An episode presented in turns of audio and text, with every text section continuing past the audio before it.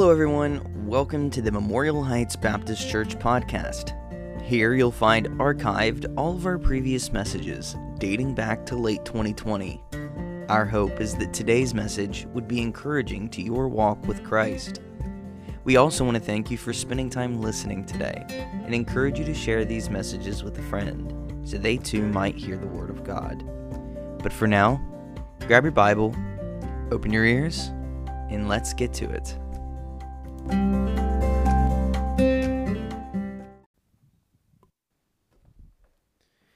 Titus chapter 1. Titus chapter 1. Are you blameless? Are you blameless? The Apostle Paul said that all stewards are required to be faithful.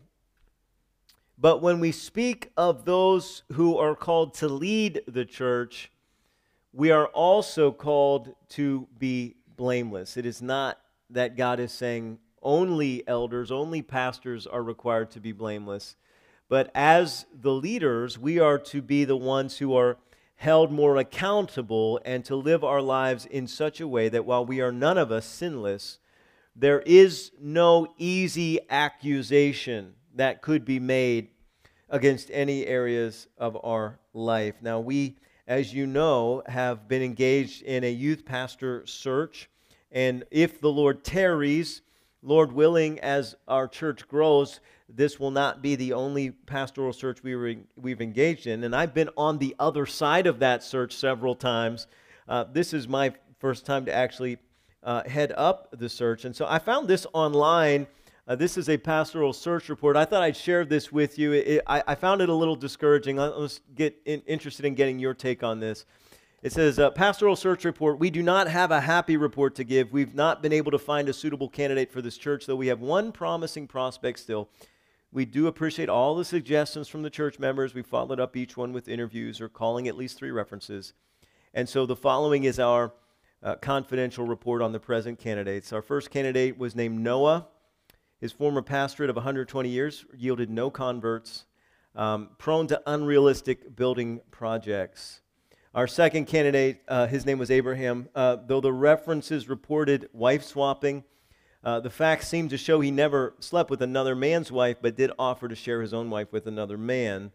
Um, Joseph, a big thinker, but a braggart. Uh, he believes in dream interpreting and has a prison record. Uh, Moses, a modest and meek man, but uh, not a lot of confidence in his communication skills. Apparently, he stutters at times. Sometimes uh, he loses his temper and acts rashly. Some say he left an earlier church over a murder charge. Uh, that brings us to a, a, candidate who I liked at first. His name was David, and he was the most promising leader of all until we discovered the affair he had with his neighbor's wife. Um, interestingly enough, we also received an application from his son Solomon, a great preacher, but our parsonage would never hold all those wives. Uh, Elijah, prone to depression, collapses under pressure. Elisha, reported to have lived with a single widow while at his former church. Hosea, a tender and loving pastor, but our people could never handle his wife's occupation. Uh, Deborah, disqualified for being female. Jeremiah, emotionally unstable, alarmist, negative, always griping and lamenting things reported to have taken a long trip to bury his underwear on the bank of a foreign river. So we're not sure if he was on his medication or not when that happened. Um, Isaiah, on the fringe, claims to have seen angels in church, has trouble with his language. Jonah refused God's call into ministry until he was forced to obey by getting swallowed up by a great fish. He told us the fish later spit him out on the shore near here. Um, sounded like a big fish story to us, so we hung up. Amos, um, too backward, unpolished. Uh, I, we think if he had some seminary training, he might have promise, but he has a hang up against wealthy people. Um, might fit in better in a poor congregation or maybe on the mission field. Uh, John um, says he's a Baptist, but definitely doesn't dress like one of us. Has slept in the outdoors for months on end, has a weird diet, provokes denominational leaders. Peter, too blue collar, has a bad temper, even has been known to curse, had a big run in with Paul in Antioch, aggressive, but a loose cannon. Now, Paul, powerful CEO type leader, fascinating preacher, however, uh, he is short on tact. He's unforgiving with younger ministers, harsh, has been known to preach all night. You think that this preacher preaches long. Timothy. Well, Timothy's too young, not to mention the fact that he has a stomach issue. We're not really sure about his health. And, of course, um, apparently not married. Jesus um, had popular times, but once his church grew to 5,000, he managed to offend them all, and his church dwindled down to 12 people. That's a little bit of an exaggeration for sake of the illustration. Um, of course, he is also single. Uh, but this particular pastoral search report uh, had, did have one promising candidate named Judas. Uh, solid references, steady plotter, conservative, good connections, knows how to handle money. We're inviting him to preach this Sunday. Possibilities here. I hope that pastoral search is not as discouraging to you as it is to me. Aren't you glad that God does not call the qualified, He qualifies the called? And so, as we look for a pastor, a youth pastor, we are not looking for perfection. We are not looking for sinlessness, uh, but we are looking for blamelessness. And we're looking for somebody, whatever uh, may have been in their past, that is um, in step with God in the present and heading uh, into the future as a uh, as a blameless leader. And so, as we go back to the book of Titus tonight, we've seen that Titus is about the threefold mission of the church. It's uh, the, the mission of every church. And Paul summarizes that here in the beginning of Titus chapter 1.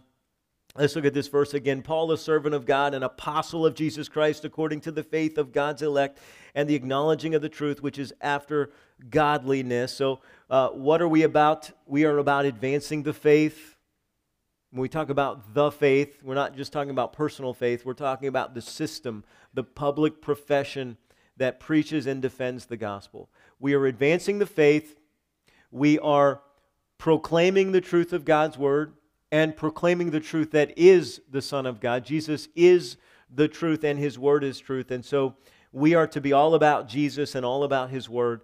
And we are to do that to inspire godliness, to inspire Christ like living, Christ like obedience to God. And so, to accomplish this mission, Paul wrote this letter to Titus and he tells us in verse 5 why he wrote the letter. That's the letter is, is about the mission, but why did he write it? Verse 5 For this cause left I thee in Crete, that thou shouldst set in order the things that are wanting, and ordain elders in every city as I had appointed thee. So, two reasons that he wrote this book. But there were things that needed to be set in order in the church in order to accomplish the mission. And the first thing that needed to be done to accomplish that mission was the leadership of the church had to be established. As John Maxwell has said, everything rises and falls on leadership. And so there is a tremendous weight that is placed on the man uh, that God calls. We're going to talk in a few moments about um, the qualifications of an elder, but let me just remind you very quickly what we saw the last time we were together. An elder is a man who has been chosen by the Holy Spirit. We see that in the book of Acts. It's the Holy Spirit who sets aside. We see that uh, in um, the praying and fasting that, that Paul and Barnabas did whenever they were choosing elders. We also see that specifically articulated by Paul in Acts chapter 20 where he tells the elders of the Ephesians church, the Holy Spirit is the one who chose you for this office. And so the uh, pastor or the elder is the man chosen by the Spirit to oversee, that's why he's called an overseer, to oversee the affairs of the local church and to shepherd, that's why he's called a pastor, to shepherd the people as, and here's an important phrase that Paul uses here in um, verse 7 as the steward of God. That is to say, that no pastor should ever think that this is uh, their church. This, this is our, uh, our church in the sense that we are assigned to this church. We are ordained and placed in this church to serve this church, but we are not ever to think of ourselves as the Lord of the church. It is never my way or the highway. Uh, that is a recipe for disaster and the CEO mentality that has permeated the Laodicean Western American church, as we talked about this morning, is incredibly toxic and it is an offense to the chief shepherd and the chief bishop of our souls, Jesus Christ. We are to serve as the stewards of God. And as Ephesians 4 said, we do that equipping the saints for the work of the ministry. In other words, the pastor's job is not to do all the ministry. I could not possibly do all the ministry. It is my job, using the Word of God and by setting the best example that I can set, to equip you to do the work of the ministry, to equip you to serve, to equip you to find your giftedness. Uh, there, are, there are so many things. I love it when we have a council meeting. I, I'm not, you know, I don't look forward to um, quarterly business meetings. I just don't. But um, e- even though we've never had a bad one, uh, Lord, uh, praise God, since I've been here, but um, I can't say that about every church I've ever been a part of. But I love the council meetings that we have the night before and the um, fellowship and the joking and the encouragement and um, just to see all of you who God uses to get the work done. And by the way, if you want to be part of that, I mean, we're always looking for people to serve and to be involved. And um, you can start next week by helping us with the kids in the uh, nursery uh, during movie night if you would like to. Talk to me after the service. Um, but by, by equipping the saints, we serve as God's stewards, again, under shepherds, under bishop of the chief shepherd, chief bishop of every church.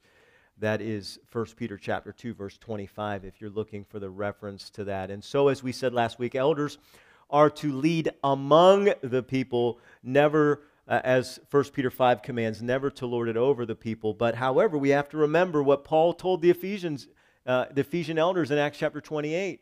He says, I tell you even now with tears that some of you are going to are, are to reject what I'm telling you. You're going to think that you're the big man on, on campus.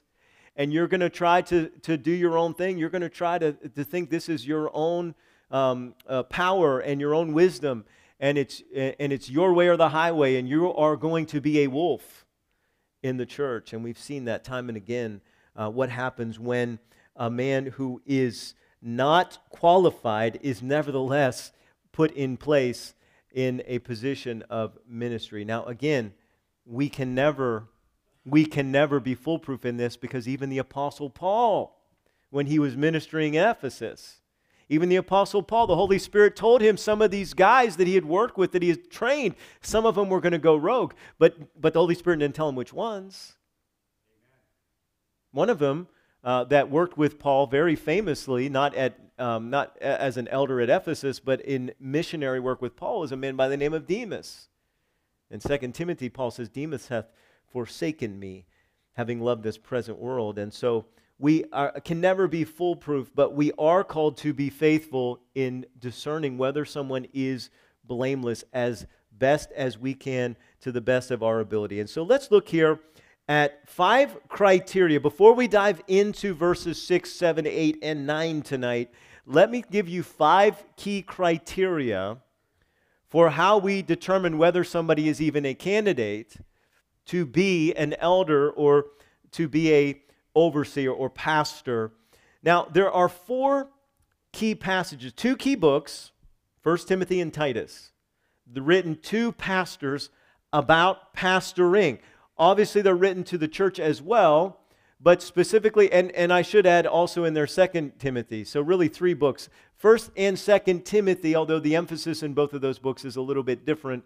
Uh, but both of those and Titus deal with how a pastor must pastor, how a, an overseer must oversee, how an elder uh, must lead in the congregation.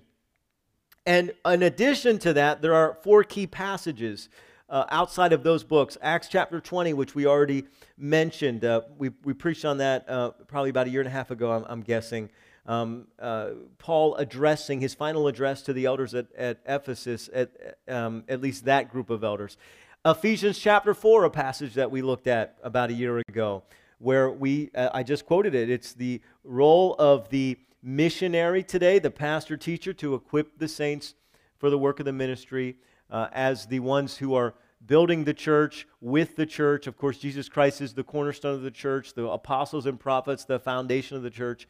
And now we, as uh, pastor teachers and as missionaries are assigned the responsibility of equipping the saints for the work of that ministry. Then we would add to that Hebrews chapter 13, which, if we have time tonight, we'll look at those two verses, chapter 13, verses 7 and 17. And then one of the key passages is 1 Peter chapter 5, which uh, any man who serves in the office of pastor should very, very much familiarize themselves with. In fact, I can remember, um, like it was last week, when I was a youth pastor struggling with my calling and not wanting to be a pastor, but knowing that I had been called to be a pastor. And we were, uh, we had gone, um, actually, I think we were on the way to Barboursville, West Virginia from Catlettsburg, Kentucky, and we were driving on the interstate. And Chuck Swindoll was on the radio, and he was teaching 1 Peter chapter 5, and it was one of those moments where I felt like he was speaking through the radio to me about some of the things in that passage of Scripture. And so that's a very uh, important passage of, of Scripture to me as a pastor. Um, but those are, those, are verse, those are verses and chapters and books that we're not going to try to consider all of that tonight as we talk about the qualifications. That is the work that they are called to do. And by the way, if you want to know what you can and should expect from your pastor, those are good places to start when you see what God says the pastor is to do, then you can determine whether a pastor is, is uh, fulfilling his job or not as it, as it relates. Now, again, we're accountable to, to the church, yes, uh, as, as someone who's leading among the ch- uh, church, not over the church, but ultimately our accountability is as the steward of God. So ultimately, we will give an account to God. But it is within a few other places that we see the qualifications given. One of those is Acts chapter 14. Uh, again, Acts chapter 28. And, and both of those passages uh, emphasize the fact uh, that it's the Holy Spirit's choosing. We'll come back to that. 1 Timothy chapter 2, Titus chapter 1. Now, when we look at all of that, let me just, let me just summarize all of this for you, give you the Reader's Digest version. There are five key criteria before we ordain an elder, before we even decide whether we're going to see if someone is blameless. Five key criteria. Number one, they must be men. They must be men.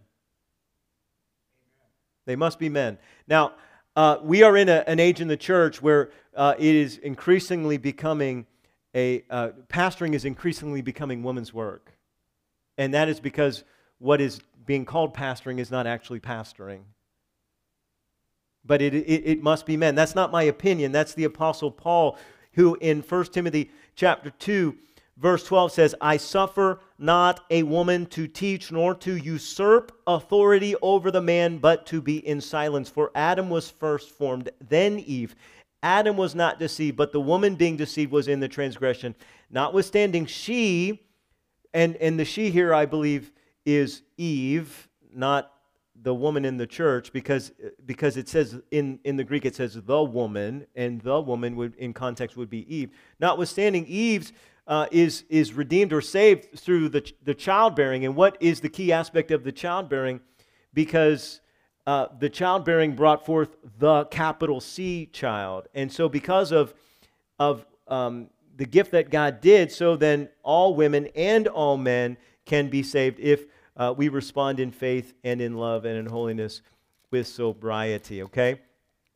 And then he goes on in chapter 3, verse 1 to say this is a true saying if a man desire the office of a bishop. If a man, right after he says, I don't permit a woman to teach or usurp authority, he says, If a man desire the office of a bishop, he desireth a good work. I know that is not socially acceptable. I know that is considered hateful and judgmental by the Laodiceans of our day, and I do not care because that is what God's word says. So he must be a man. Number two, notice also, he must be a believer walking in faith. You say, where do you see that? I see that in Acts chapter 14, verse 23. And when they, Paul and Barnabas, had ordained them elders in every church, and they had prayed with fasting, they prayed with fasting. This is why we're fasting. Okay, this is the biblical model for us. We should be praying, but we should also have times of fasting. They commended them, these men that they ordained, to the Lord, on whom they, not Paul and Barnabas, but on whom the men they, or, they ordained, on whom they believed. Who did they believe on? The Lord. So what he's saying is, Paul and Barnabas were praying and fasting, but they were ordaining men that they knew had a testimony of faith in Jesus Christ. They had a testimony. And so it's not it's not let's find the best looking guy. It's not let's find the guy with the most charisma. It's not let's find the guy who has the most money or who looks the best in a suit or who quarterbacked the football team, as happens, as happens in churches. Let's find the man who has a life of believing faith in Jesus Christ. Number three, they must be chosen by God because they are the stewards of God. I've already quoted it or I've already referenced it to you, but let me again, um, Acts chapter 20, verse 28. Take heed, therefore, unto yourselves, elders, and to all the flock over which the Holy Ghost hath made you overseers. The Holy Ghost hath made you overseers. Why am I your pastor? Because the Holy Spirit decided that. And I can see that in how God brought us together. And Gigi and I can give testimony to that on, on God's hand and even getting me back to Cumberland and then even um, how God got me um, uh, to put even my resume in. And, and we see the hand of God on that. And we have to make sure that while we are doing our due diligence, that we are praying and fasting because we want the Lord to lead us to this youth pastor and whatever other pastor God would have us to pursue in the future. They must be chosen by God because they're God's stewards. They're not our stewards. Okay? And so, this discerning, uh, how do we know whether they are a steward of God? How do we know whether the Holy Spirit's called them? That's why we pray. That's why we fast. Uh, number four, this is found in 1 Timothy 3 1. They must desire the office. They must desire the office. Now, I've already told you I didn't want, I didn't want to be a pastor, but I was a pastor. But I desired it in the sense that I knew that it was what God had called me to do. I didn't want it to be what God had called me to do, but I desired to do it. I, the whole reason I pursued it is because I knew that God had called me to it. I knew it. The desire to do what God had called me to do, even though I didn't want it to be what God had called me to do, was in me. And of course, I'm not speaking about three years ago, I'm speaking about um, uh, I'm speaking about 20 years ago, 20, 22, 23 years ago when I was uh, a youth pastor, really wrestling with my calling. But I knew the reason that I was doing what I was doing, the reason that I didn't quit every Monday morning, which is every Monday for the, I told my uh, Sunday morning Bible study this morning, the first three years I was a youth pastor, every Monday morning I wanted to quit. And I didn't because I had made a, a, a covenant with God that I would give it three years. And uh, a, a, wise, wise pastor, uh, mentor, uh, encouraged me to make that commitment. And so, um, so I had that desire to obey God in doing it. And then, of course, number five, which we're going to unpack tonight um, to the best of my ability in the time that we have, they must be found blameless. They must be found blameless. Now, we are looking specifically for, uh, at uh, Titus chapter 3, not 1 Timothy chapter 3. The passage in 1 Timothy is almost identical, but there's one main difference between what you will see in 1 Timothy and what you will see in Titus. In Timothy, 1 Timothy chapter 3, Paul is writing to a man who is over a large church. Paul has pastored at that church for three years. Paul has invested his life in that church. He has taught them, he has trained them. It is a large congregation. They have many, many elders. And Paul says to Timothy, if you're choosing someone to be an overseer of one of the local fellowships, we don't know uh, exactly how the church was organized, but, but if, if you're choosing a man to shepherd a particular um, uh, locality of, of the Ephesian church, you need to make sure that he is not an immature or a new convert. You need to make sure that he is a man who has a testimony and who has been in the faith and has been trained for a long time he does not give that burden to Titus. He does not give that requirement to Titus. And you say, why? Well, it's not because Paul forgot, it's because Titus is in a completely different environment. Titus is in a missionary setting. Titus is going to, to places where people uh, are just now getting saved, where churches are being planted and they're just being born, and there are not men in number, not en masse, anyways. I'm sure there were some who had been saved that had been transplanted. Maybe they went uh, because Paul sent them to pastor, or maybe, uh, but, but it sounds from, from what we read that, that Paul had been sending men other places, but Crete was a new, fresh ministry, uh, uh, missionary territory. And so he doesn't put a burden on Titus and an expectation that he could not possibly meet. And so, because of the missionary environment, he does not tell Titus, you have to find guys who are um, not recent converts, guys who have been trained. Uh, but nevertheless, they still had to be blameless. Now, there are seven areas. I've, I've, I've grouped all of these qualifications up into seven general areas, but again, the overarching summary word is blameless. They must be blameless. They must have no area in their life. They're not sinless, but they must have no area in their life where, as Paul says to Timothy, the devil can get a foothold, or where it's, they're an easy target for an accusation. So, what are the seven areas? What are the seven areas that we need to look at when we're trying to evaluate? We're praying and fasting to see if a man has been called, has been ordained, whether God has placed that calling on their life. But then we are also then trying to determine whether they are not just called, but qualified to do it today. Because sometimes a, a man is, is called, but not yet qualified.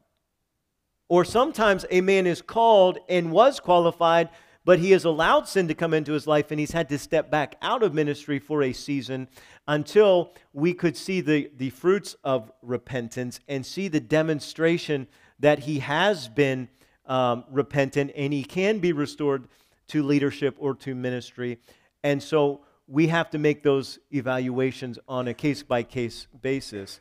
So, whether or not they are called is separate from whether or not they are currently qualified and blameless to pastor in the present. And so we find these seven categories given to us. Now, let's look here again, Titus chapter 1, at where, what these seven categories are. Number one, these are primary areas. Number one, his marriage. His marriage. For a Bishop, verse 7, must be blameless as, a, uh, excuse me, verse 6. If any man be blameless, the husband of one wife. His marriage must be blameless. There must not be an area of um, vulnerability, disqualification in his relationship with his wife. He must be uh, a one woman man. Now, this is one of the most hotly debated phrases in the whole book of Titus. What does it mean to be the husband of one wife? I had a college professor who is, who is with the Lord now, uh, but a college professor who believed that it meant that you could not pastor unless you were married, and you could only have one wife, and if she died, you could not remarry. Because he took a very wooden interpretation of this verse. He says, well, it says husband of one wife, so he must be a husband. He can only get one wife. If she passes away, he can serve in other areas, but he cannot be an elder. He cannot be a pastor. I, let me just I completely reject that idea. Okay? I believe that the phrase, I believe that what Paul is doing is he's exercising an idiom, uses the same idiom in 1 Timothy chapter 3. I, say, I think that he is simply saying a, he, he must be a one woman, man. He must be a husband to his wife if he is married. Now, he may not be married. Paul was not married. Paul, we know that Paul wasn't married because in 1 Corinthians 7, verse 7, Paul says, I, w- I would that you all were like me. Nevertheless, I know that you're not, and I know that because of temptation and sin, some of you cannot serve in ministry without a wife. And so, if if you are called to be married, then, then you should be married, and you can be married, and it's not a sin to be married, but you may not be called to be married. I wish that you weren't. And listen, I would not, I would not uh, change my uh, decision, my free will decision, to uh, get down on one knee and say, Gigi, would you marry me? Galila, get at you, would you marry me? I believe is what I actually said. And um, she said, I would, I would marry you a million times. And I said, Is that yes?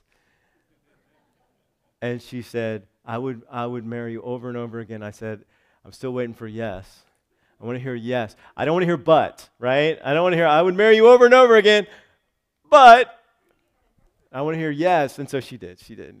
Um, and and I wouldn't I wouldn't trade that for the world. I would not I would not ever trade my my son for for the whole world. Wouldn't trade Gigi for the whole world. Okay, I love my family, but I understand what Paul says when he says that when you are married, you have concerns with the affairs of this world that you do not have when you are single.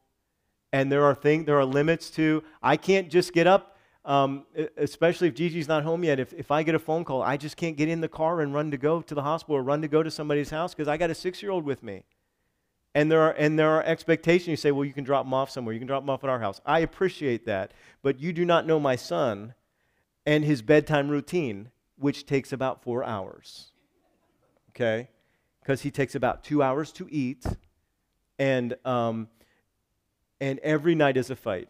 Every night is a fight. So I, I just don't have the freedom that I and, and and I'm not I'm not apologizing for that and I'm not regretting that. I'm just saying that is a reality. Paul did not have that. So Paul could do whatever he wanted to do whenever he wanted to do it. He could get up when he wanted to get up and he could go to bed when he wanted to go to bed. I don't get to go to bed when I want to go to bed.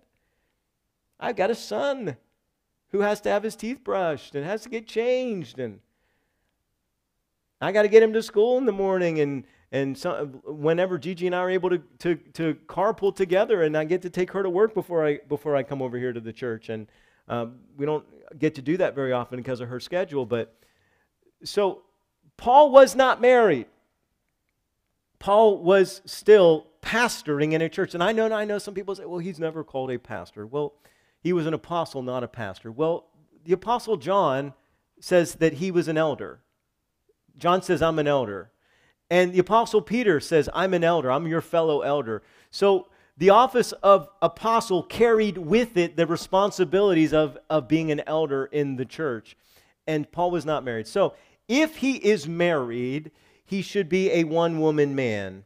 Uh, I don't have time to go more into deep, more deeply into it than that, but but that is my position, understanding, and why I hold that position. Number two, his parenting. Again, if he has kids, this is, we, we are not going to hold someone to a standard to say, if you do not have kids, you cannot be a pastor.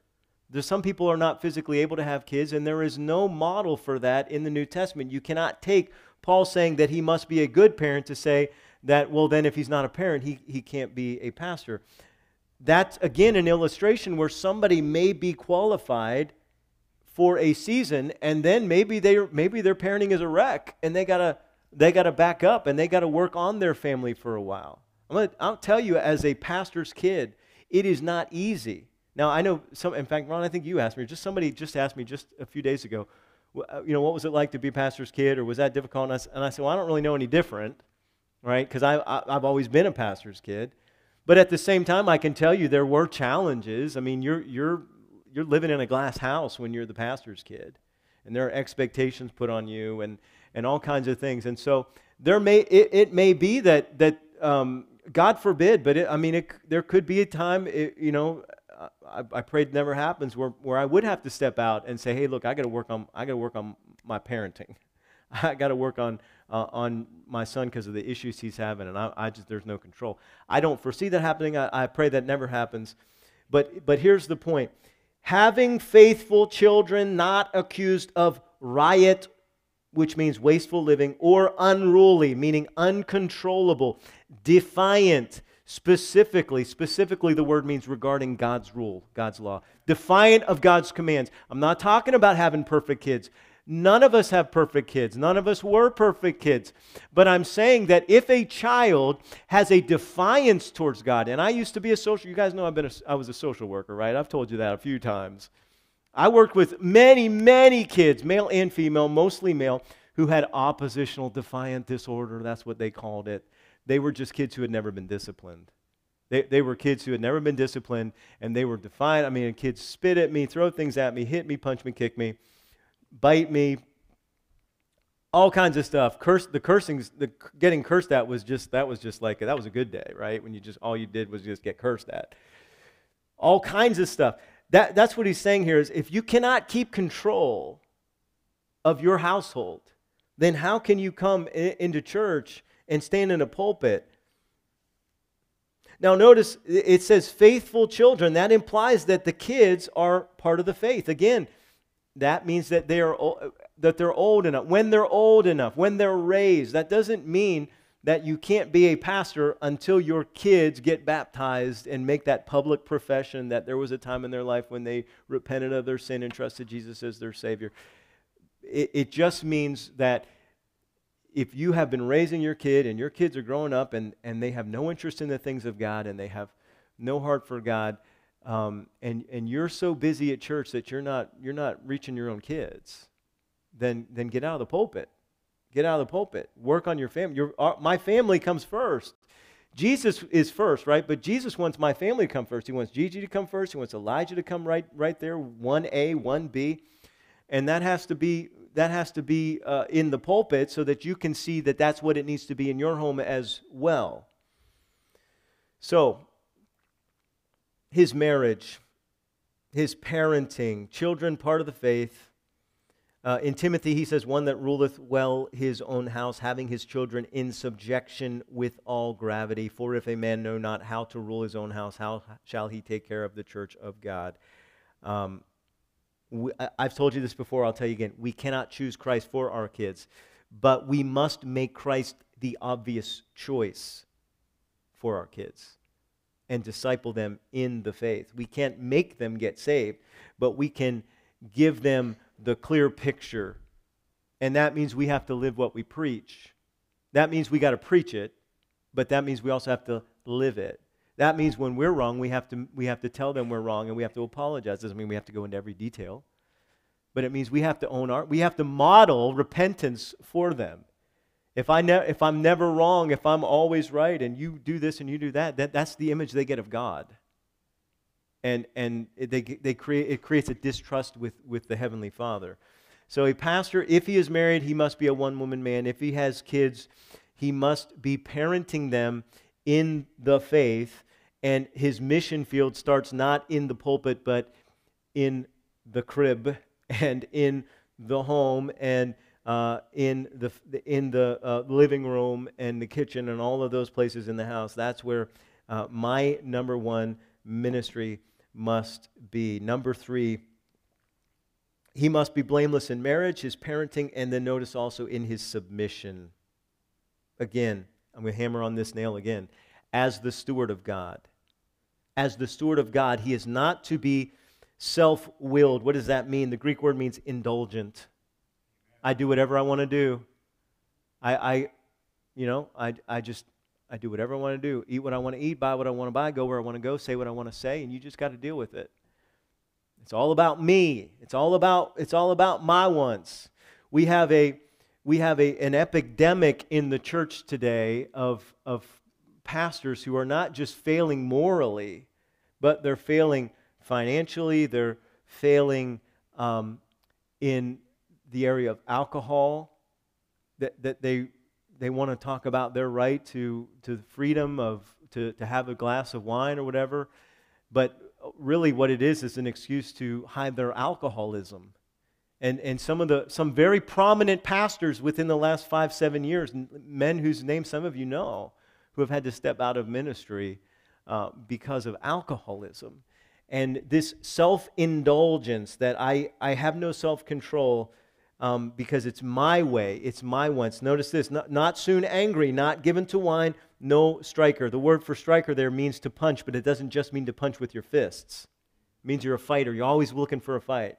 You always gotta, you always gotta be right. You always gotta come out on top. You always gotta have the last word. Contentious. Contentious. We have to be in control of our emotions. We have to be in control of our responses when we get upset because I'm telling you, you're going to get, you're going to get upset as a, as a pastor and somebody in ministry. And if, if you've just been in any kind of leadership role in ministry, in whatever area you are, you know you get criticism. And, and sometimes it's fair, sometimes it's not fair. You get discouraged. You get things said about you that aren't true. And you don't always even get a chance to address those because somebody misunderstood or somebody's just upset, upset at you. They're just going to lie about you. But we're the steward of God. I'm the steward of God. I don't, I don't, I don't report to anyone but Him first and foremost. Yes, I have responsibility. Yes, I'm accountable to my wife, and yes, I'm accountable to our, our leadership. Yes, I'm accountable to our church. But ultimately, my number one accountability is is God pleased? And if He's pleased, then I'm okay. But I have to be submissive to, them, to Him. I have to be submissive to Him if I want to be a servant to them and to everyone else. The pastor is to enforce God's word in God's house. He must serve God, not himself. He must be under God's control, not the control of wine, not the control of his own emotions. Number four, his finances. His marriage, his parenting, his submission as the steward of God, and his finances. Paul says, not given to filthy lucre. Friend, it's all dirty money. It's all dirty money. It's all dirty money. You, you understand uh, how, what our government is doing with our tax money? You have any clue how, how much laundering, how much money laundering goes through the tax system, goes through the government? Uh, I, I mean, the, the things that our tax money gets used for is an abomination. It's all filthy money, it's all filthy lucre. We're not to be greedy for it. Now, it's a tool. It's a tool, but it's a tool that can be a trap. And so we have to be on guard. Paul goes into great detail in 1 Timothy chapter 6, warning Timothy and all of us that the love of money is the root of every kind of evil. Every kind of evil. Why would people do that? Why would people say that? Why would people treat kids that way? Why would people traffic humans today? Slavery is a bigger problem today than it was during the Civil War. It's a bigger problem today. People are being trafficked over the southern border constantly. People are being trafficked. I, I, don't want to get into that. You, you, you know about Jeffrey Epstein, and we've talked about that whole debacle before. None of those people have been prosecuted except for Ghislaine. None of those people, we're still waiting. We're still waiting.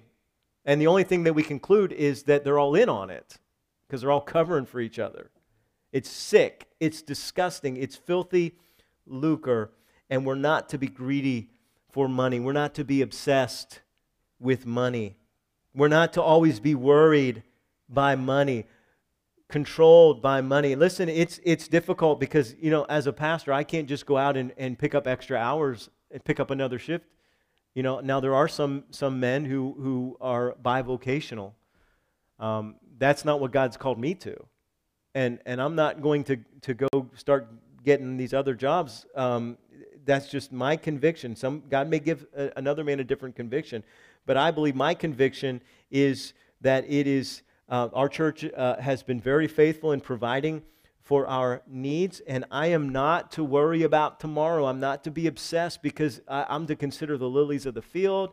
I'm to consider the sparrow, and if the Lord knows how to take care of the birds and the and the and the flowers, then uh, I should be okay. I should be okay. And I've I've seen that time and again. There's twice in my life where God says, "Quit your," where God, the Holy Spirit told me. I, I mean, it was not an audible voice, but it was clear. Quit your job. I don't have another one take a step of faith. Um, I don't have another one. Do it now. I, I remember praying when I remember when I was in Kentucky. I did not want to leave. I loved my youth group. Uh, I did not want to leave. I loved the the. Uh, we had an interim pastor. We were really hoping that the church would decide to keep, to keep him on as the as the next pastor. That's not how the that's not what happened. But um, but we were praying for that, and I'm, and I wanted to stay. I wanted to work with Wayne. I wanted to be the youth pastor. And every time I'd pray about it, I hear the Holy Spirit say, "Leave." now.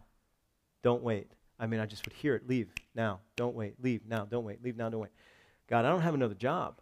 And I remember one of my deacons coming to me and saying, um, where, um, What are you going to do about health insurance? I said, I don't know. You, you, you're going to go without health insurance? I, I guess. He looked at me like I was crazy, and maybe I was. But I just felt like that's what I, God, that was doing what God called me to do. So there was a number of years where I didn't have health insurance because back then you didn't get fined for not having it.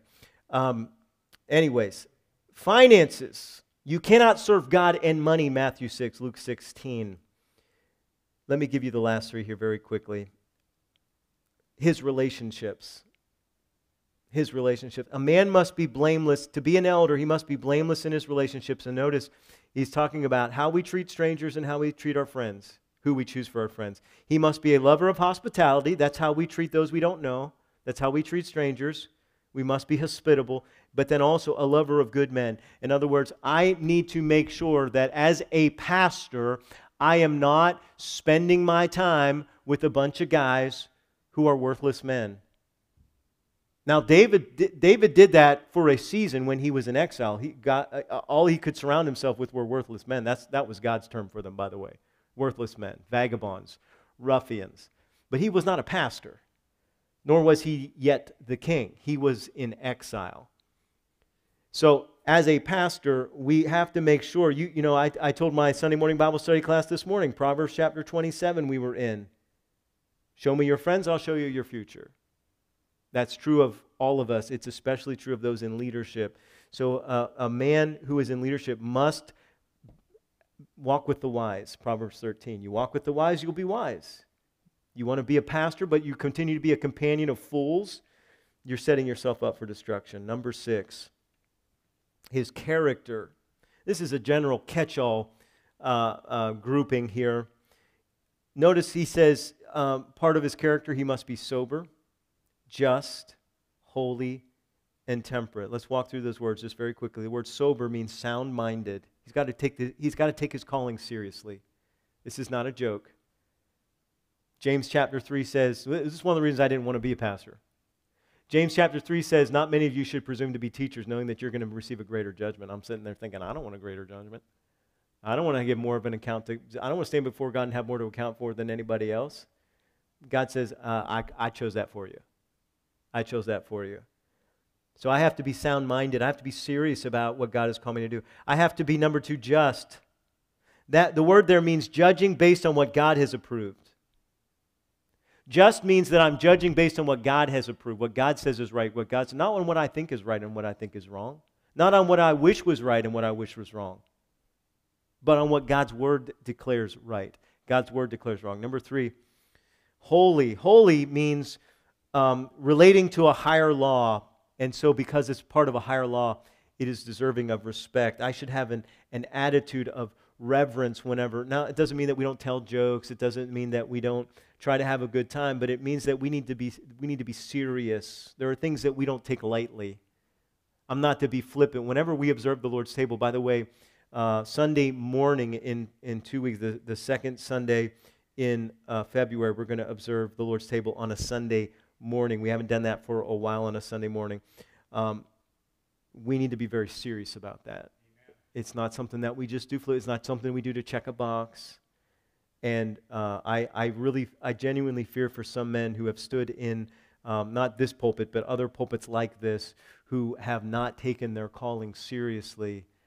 And uh, I, I really fear for them when they, uh, when they stand before the Lord. Some, uh, there's a few I'm not even really sure if they're truly saved uh, because of how um, much disregard they have given to the position.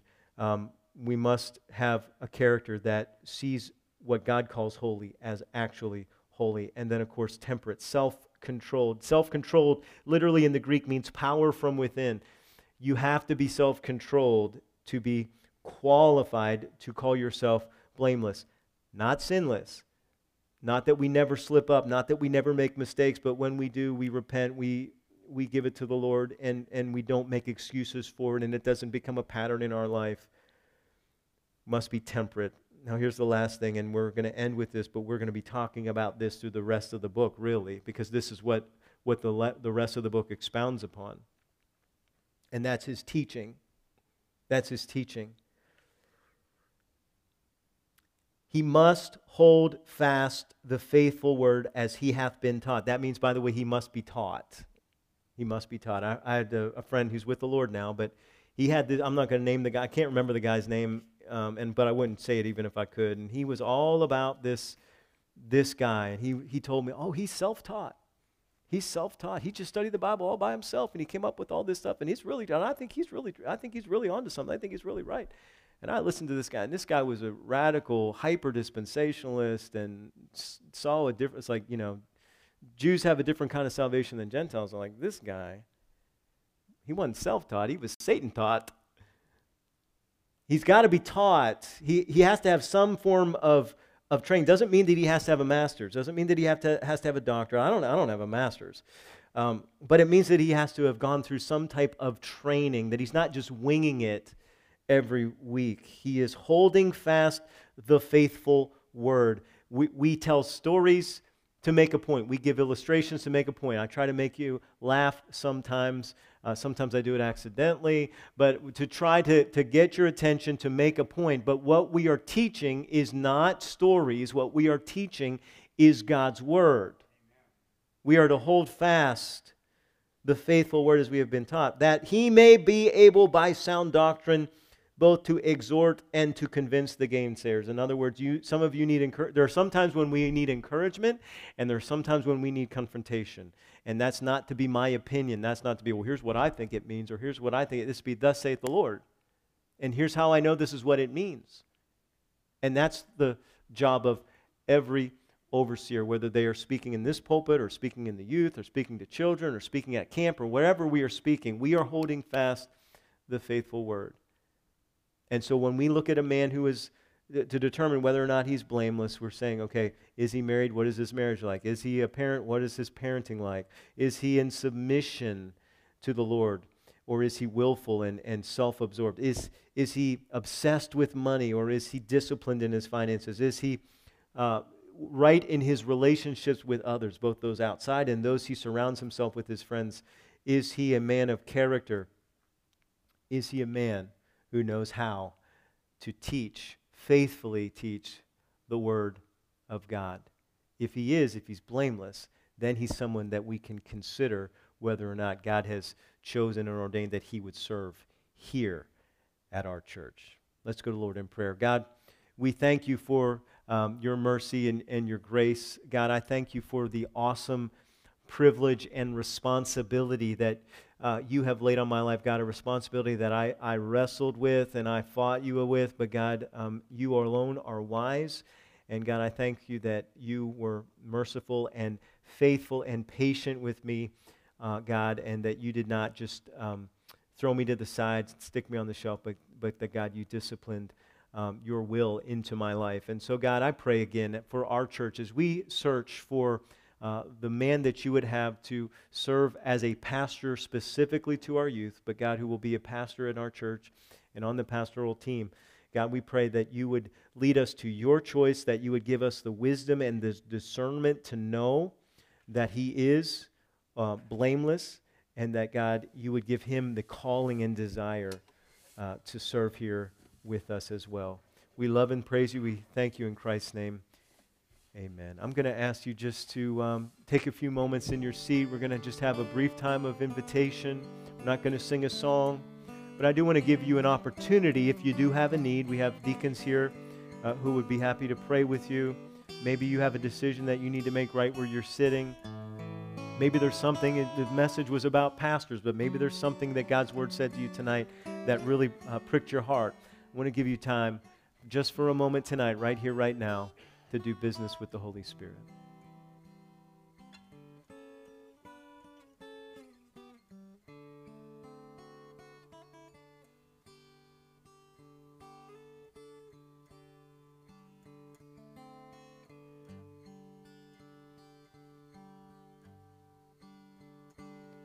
God, again, um, you are awesome. God, that you would even use any of us to be your servants. And God, let alone your children, let alone your sons and daughters. God, let alone um, heirs um, with Christ, God, to all of the blessings that we receive through Christ. Father, we want to give you praise and honor and glory tonight. We pray for uh, Butch uh, as he recovers, and uh, God, just strengthen him and, and, uh, and Elmer and Peggy who work with our youth and others, God. and Steve's over there right now, God. We pray you, that you'd be with our youth. We pray that you'd be with the parents of our youth and our families, God, as, as we wait and pray for your leading. Uh, God, we pray that this would be a time when we would all come together and encourage one another. And uh, uh, God, again, we pray for uh, strength for Butch and, and thank you for his, uh, his heart and faithfulness to serve our kids. Uh, and God, just strengthen him, give him the continued ability to do that for as long as he's able until we can find the man you've called. And uh, uh, God, we uh, entrust our kids and that ministry to you, Lord, because we know they are yours and this is your church and it's your ministry. So, God, we give you all the praise and glory. Give us safety as we travel home tonight. It's in Jesus' name that we pray. Amen. God bless you. You are dismissed. Hope to see you Wednesday night.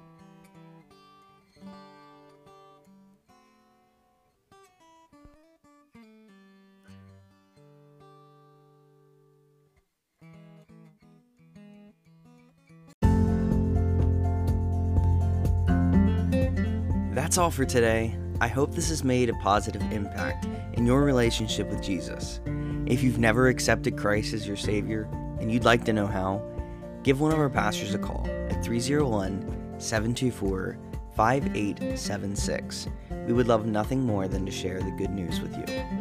If you've never joined us in person, we have services multiple times throughout the week that we would love to see you at. They are Sunday morning Bible study at 9:15 a.m., Sunday morning service at 10:30 a.m., Sunday evening service at 6:30 p.m., and Wednesdays at 6:30 p.m. We also have opportunities for our students to gather. The youth group for grades 6 through 12 meets at 6 o'clock p.m. on Sundays, and our AWANA program for 6th grade and under meets at 6:15 p.m. on Wednesdays. Again, we thank you for joining us today, and we hope to see you soon. But until next time, stay faithful.